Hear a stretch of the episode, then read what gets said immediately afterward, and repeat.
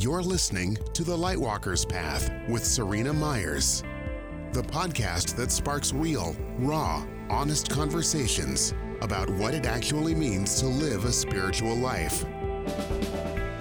Seryna is a sacred soul mentor who guides people to tap into their heart's truth so they can live their lives with purpose on purpose. Welcome to episode 48 of The Lightwalker's Path. I'm your host, Seryna Myers, and this week we are getting into a topic that was um, selected by the members of my Facebook community called The Lightwalker's Path, same name as this podcast. And if you are looking for a space of people that you can um, come and share with and talk about your spiritual path and share funny spiritual memes and just in a really raw, honest, real way, then you are absolutely invited to come and join us in this space. And there are little things like being able to have some say in what we're going to talk about on an episode that happens in that group. So it's definitely a fun space that you can connect with, uh, particularly if you resonate with the messages and the energy of this podcast. And so I presented a couple of topics to the group and they chose this one. And I was a little like, because um, it's something that there was a lot of conversation that happens uh, amongst spiritual teachers uh, about, and nobody really 100% fully agrees. So I want to just kind of set it to you in this way.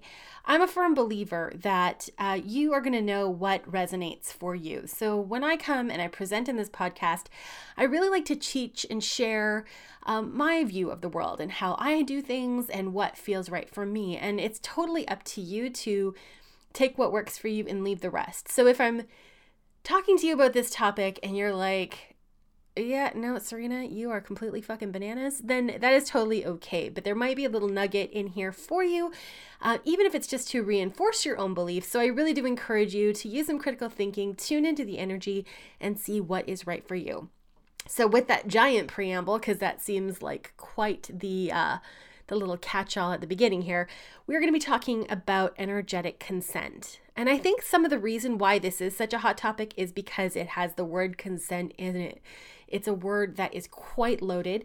Um, it's usually used in the world of sexuality. We don't really think about it in terms of a lot of other spaces. However, it is such a core part of who we are as human beings, in how we interact with each other, and how we honor our own energy, our own bodies, and everything else.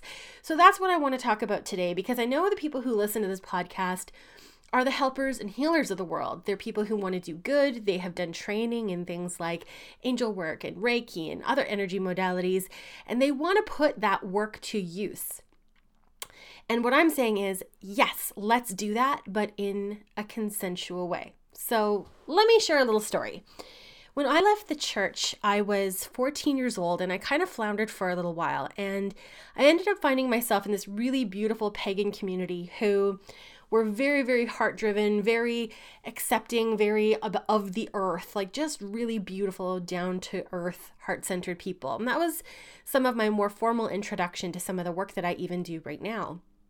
But when I moved across the country, um, I was now 17. I thought that if I sought out a similar type of community, that it would be the same really love driven place.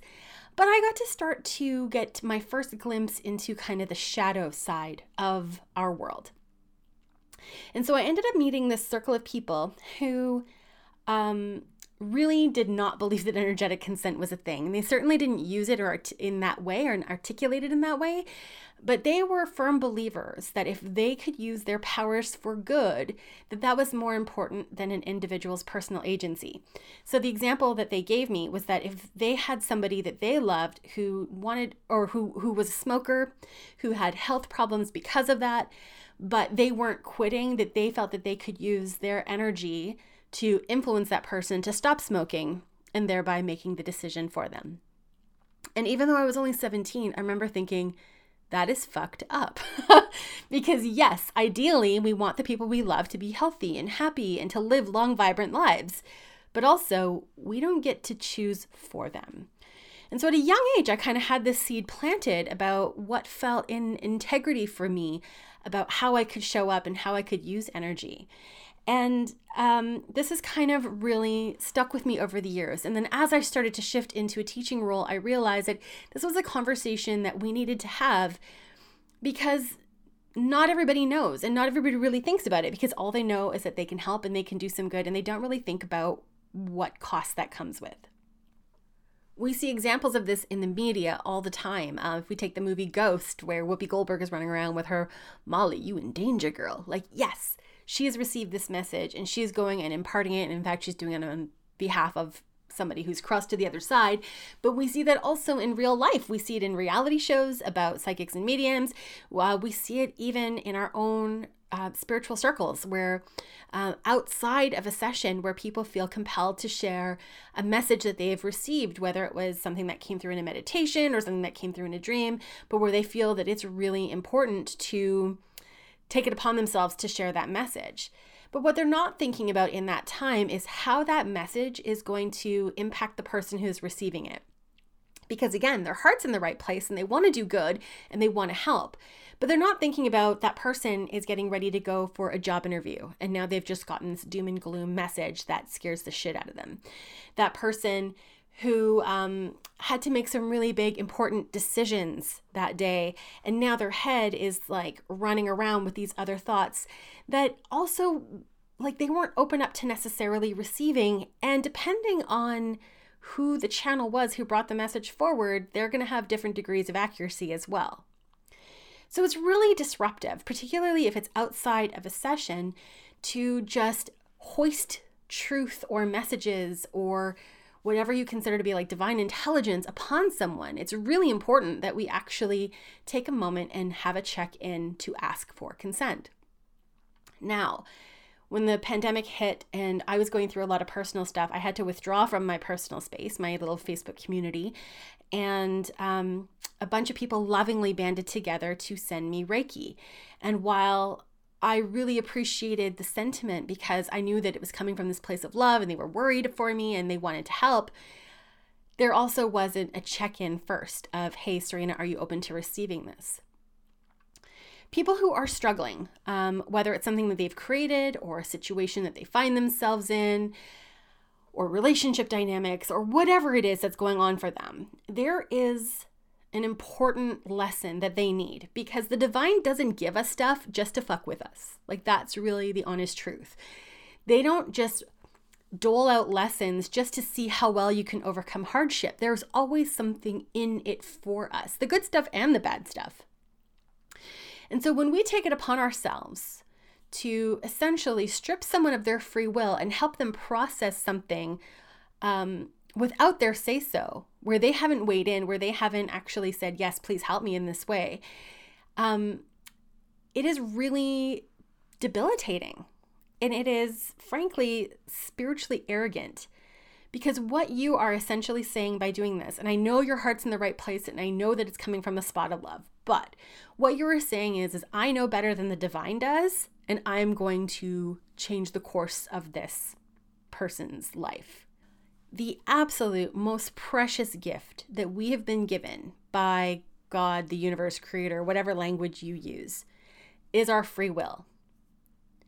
Our ability to choose to step into things, to claim them at our own pace, to heal at our own pace is so important.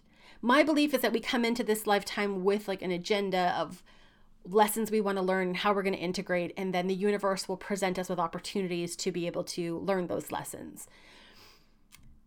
So, for someone to come in and intervene in my lesson path that has been literally planned by my soul and the creator is uncool, even if they're doing it from a place of love. Now, here is the thing you do have the ability to help. You do have really wonderful gifts and a whole lot of love to share. So I'm not saying you can't do that. I'm saying do it within certain parameters. So the first one I want to talk about is the law of grace. What's really beautiful about the law of grace is that it acts as like a gatekeeper for us to be able to send over love and Reiki and energy and light and whatever it is to a person or to a situation um, or even to the planet, but it becomes this filter that allows in the stuff that is beneficial to that person based on what they're open to consciously or unconsciously, and it sort of repels the rest. So only the stuff that is the most aligned to the highest good is going to get through. So if you are sending Reiki, or if you're sending prayers, or if you're sending love, um, to a situation or to a person, if you always just state it by the law of grace, then what you're doing is you're not forcing your goodness upon this person, situation, or whatever. You are presenting it with the opportunity to take what it needs and to leave everything else. And remember, this is just energy, right? Like all of it is energy and intention. And so for us, we have these ideas about things being high vibe or low vibe or good or bad. And realistically, like to the earth, it's just energy. So whatever gets repelled by the law of grace is still being absorbed by the world. And it is being able to receive that as just this beautiful gift. So you are never wasting or doing harm by sending things by the law of grace. You're actually just saying you take what you need and, you know, Mother Earth gets the rest. So it's a really beautiful way of still being able to use your gifts in a wonderful way without having to actually have that dialogue because not everyone is going to be open to being able to consent and not doing any harm or forcing yourself or taking someone's personal agency away from them. The other thing, when you have this message and it is someone that you can have a conversation with, you don't have to actually just go ahead and blurt it out. You can say, Hey, I received a message for you. Are you open to hearing it? It's really that, that easy and that simple. And um, the same thing with Reiki. If someone you know is really suffering, what you can say is, Hey, I'd be happy to send you some Reiki. You know, may I do that? It's really not that big of a deal. But what you're doing is allowing them to have a say so in what their healing looks like. And particularly when someone is in a really hard place, or if they have stories around victimhood and um, the world being against them and whatever, being part of their own healing is so profound because now it's not that someone else has done it to them, someone else hasn't done it for them. They have been an active agent in their own process. And I mean, we can all use that, but particularly people who are coming from those really, really hurt places. There is such a beautiful healing that takes place when they get to claim it for themselves instead of having someone just step in and do it for them. And if you are someone who is a reader, I really do encourage you to work with your guides as well so that they're bringing forward messages within a session or even just immediately before a session not where it's happening like days, weeks, months later. It's not a marketing tactic to be able to get people to come back in. It's really important that you have those really beautiful energetic boundaries so that your energy is supported and their energy is supported so that they are held within a container and where you are not being forced to be at the whim of spirit. Because the thing is is that when we open up and we say to our guides, use me and you know, allow me to be your vessel, allow me to be your channel they will do that. And they have a very different concept of what your bandwidth is because they're not human. They don't understand kind of what it's like to be in a human body. And so it's really important that you set just some really healthy boundaries so that you're able to show up and continue to do this work. Because if you are burning out because you're running around town sending Reiki and giving messages to all these people who didn't even ask for it, you then don't have any of that for your own practice and you don't have it for the people who do engage with you in consensual ways to be able to benefit from your beautiful work. And just so I can give you like a little like nugget that I really do feel emphasizes this point, and let's look at angels. Angels are friggin' powerful. Like, let's just say it like it is, right? But they do not intervene unless we ask. There are some very, very extreme circumstances where they're going to step in, but like 99.999% of the time, unless you actually invite an angel in to step in and intervene in what's going on for you, they are going to stand there, they're going to hold space, and they are going to love you. And if you ask, they're there. But if you don't ask, they step back. And we need to embody some of that ourselves. We need to stop meddling. We need to stop inserting ourselves because in those moments, it's not about us. It's not about our gifts or how talented we are. In those moments, it's about this person who needs support and help and love. And so, our job then is not to go in and solve everything for them, it's to find our space, whether it's by asking them directly or by sending it through the law of grace so that they're only receiving what's in their highest and greatest good, and then stepping back and letting it happen. Too often, I also see people who are really um, in a healer space or in a really intuitive space who get so attached to the outcome because it's like a validation of their gifts. Oh, yes, they're healed. Look, I did that.